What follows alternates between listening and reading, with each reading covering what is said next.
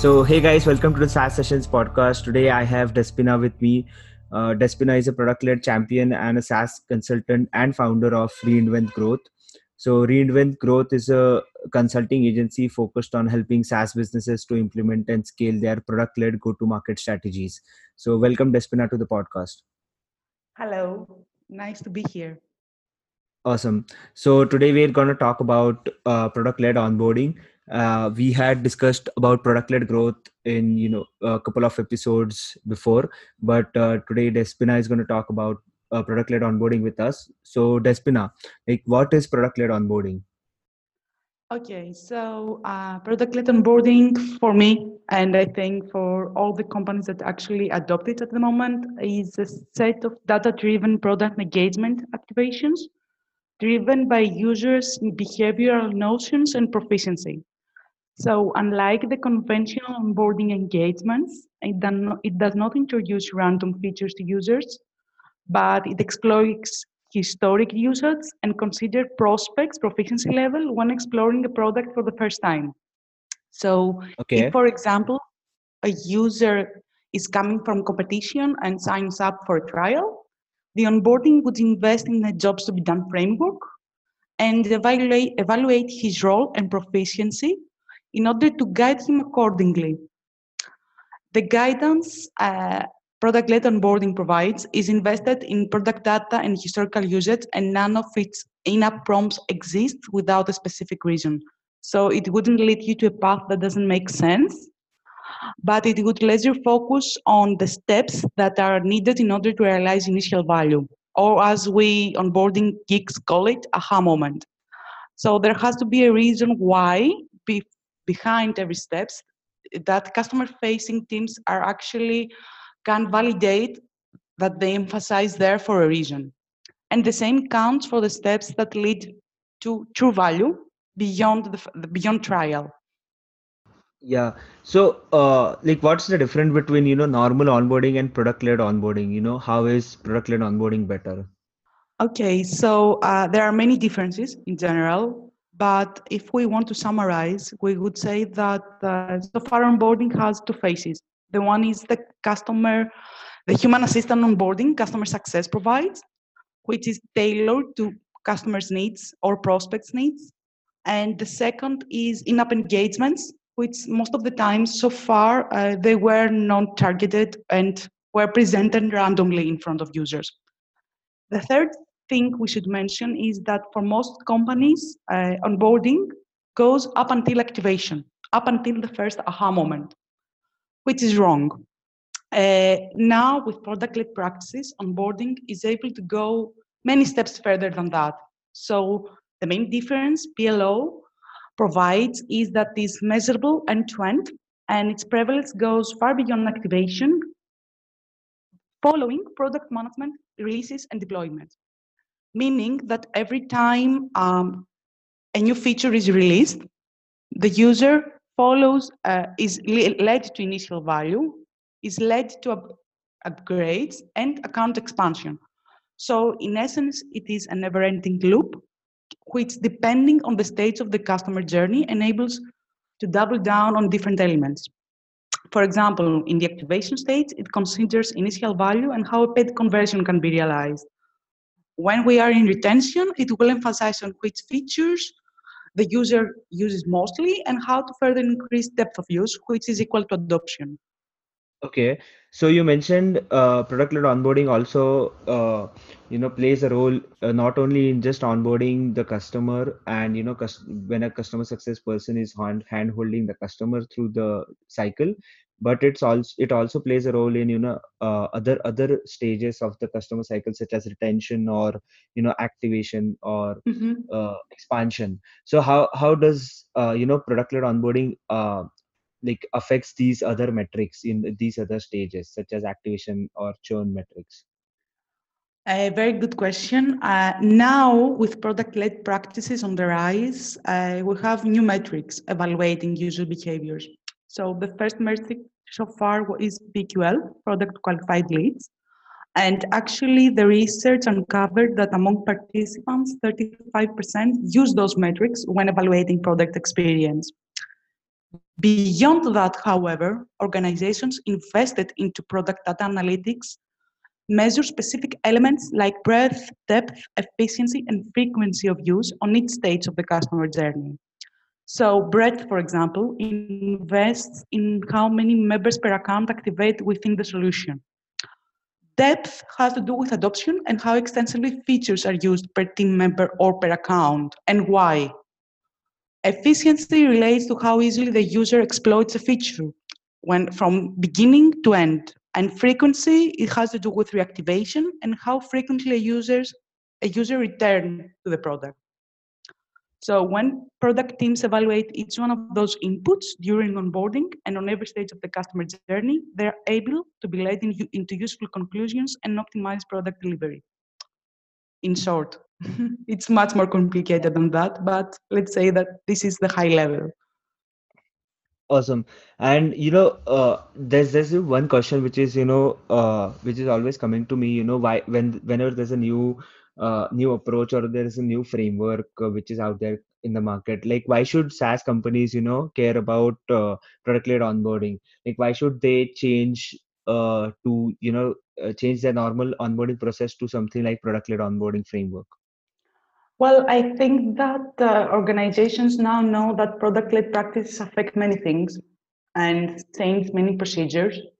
And um, in many organizations, it's come under question how optimize the customer experience is.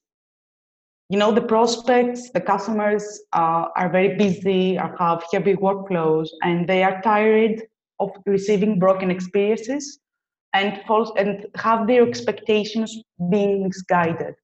So they want to receive what they expect 100%.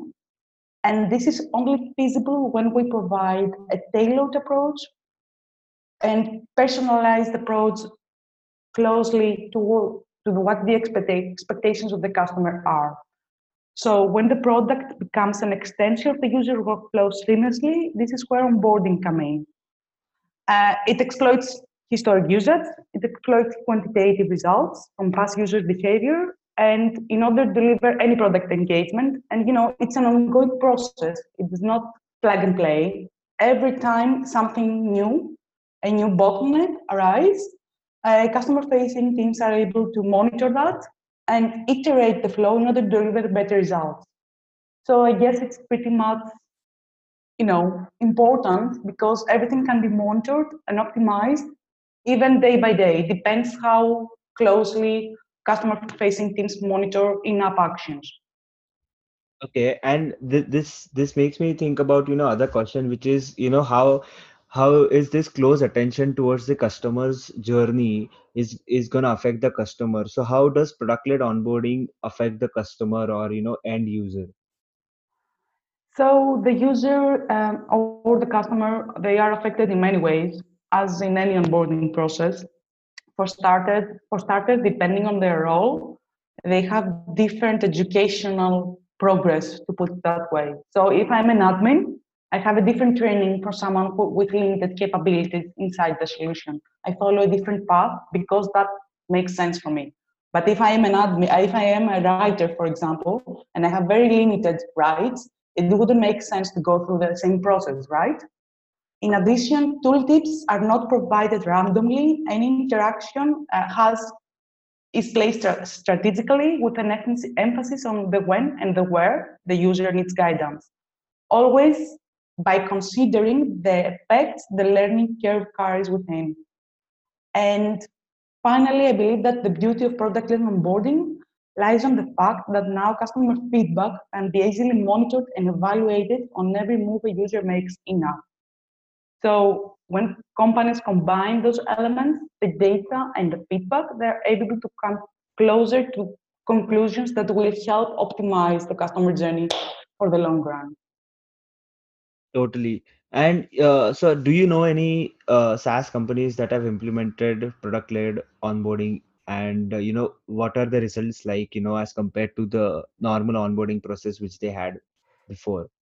Yes, well, many companies have done, have implemented product-led onboarding, although it's a very new term, uh, a new trend. So, you know, it's not like ABC, there are not specific rules so much in place. Most companies right now are trying to optimize their processes and make the transition. So some may adopt more practices rather than others. For example, Marketo, Salesforce, and Citrix for sure are on, on that direction. All of them have in-app engagements released seamlessly by considering user behavior. On the research now, it appeared that targeted product activations can only benefit in-app onboarding. For example, can increase in-app engagements up to 225% and conversions up to 200%. Uh, the same goes for adoption and for buyers control during the journey in order to know how end users behave. Of course, as I said, every solution is unique, so there is no magic recipe so far, only positive results that have surfaced. So yeah, that's interesting. And you know, that brings me to my last question, you know, so product-led onboarding, you know, as we have talked just now, like it plays a lot uh, role in different stages of the customer life cycle and it do affects a lot of metrics so over different stages. And it does affect the end user but it makes the their journey more meaningful and more easy for them. And uh, you know that help that helps the product in the end so does does it have like a so product led onboarding like has a direct impact on growth or not like you know uh, ha, are there any uh, companies who after implementing product led growth onboard onboarding or product led onboarding in general uh, like saw a direct rise in the growth in terms of users or maybe revenue? Well, as I said, I had many positive results coming out from the research. Uh, not every result was on the same area. You know, not every company capitalized the same, um, you know, uh, notions. Not every company have the same personas. But yes, absolutely. And you know, product-led onboarding actually uh, finally difference, puts on the table that the whole debate between human assisted and scalable product and engagements uh, are able to be um, harmonized. I mean, so far we could not have the one with the other uh, without downgrading the customer experience in between. So product-led onboarding disrupts that, and while it is invested in scalable activations, all of them are targeted and personalized to the maximum degree possible. It does not actually have, give results overnight because growth cannot be achieved overnight, as we all know. But gradually, uh, the organizations are led there. And I guess that the major growth lever is that now scalable activities can be launched and eliminate onboarding and retention costs without downgrading the experience we mentioned before. So by being personal and tailored, we don't we eliminate the irrelevant handholding and are able to guide the users in enough.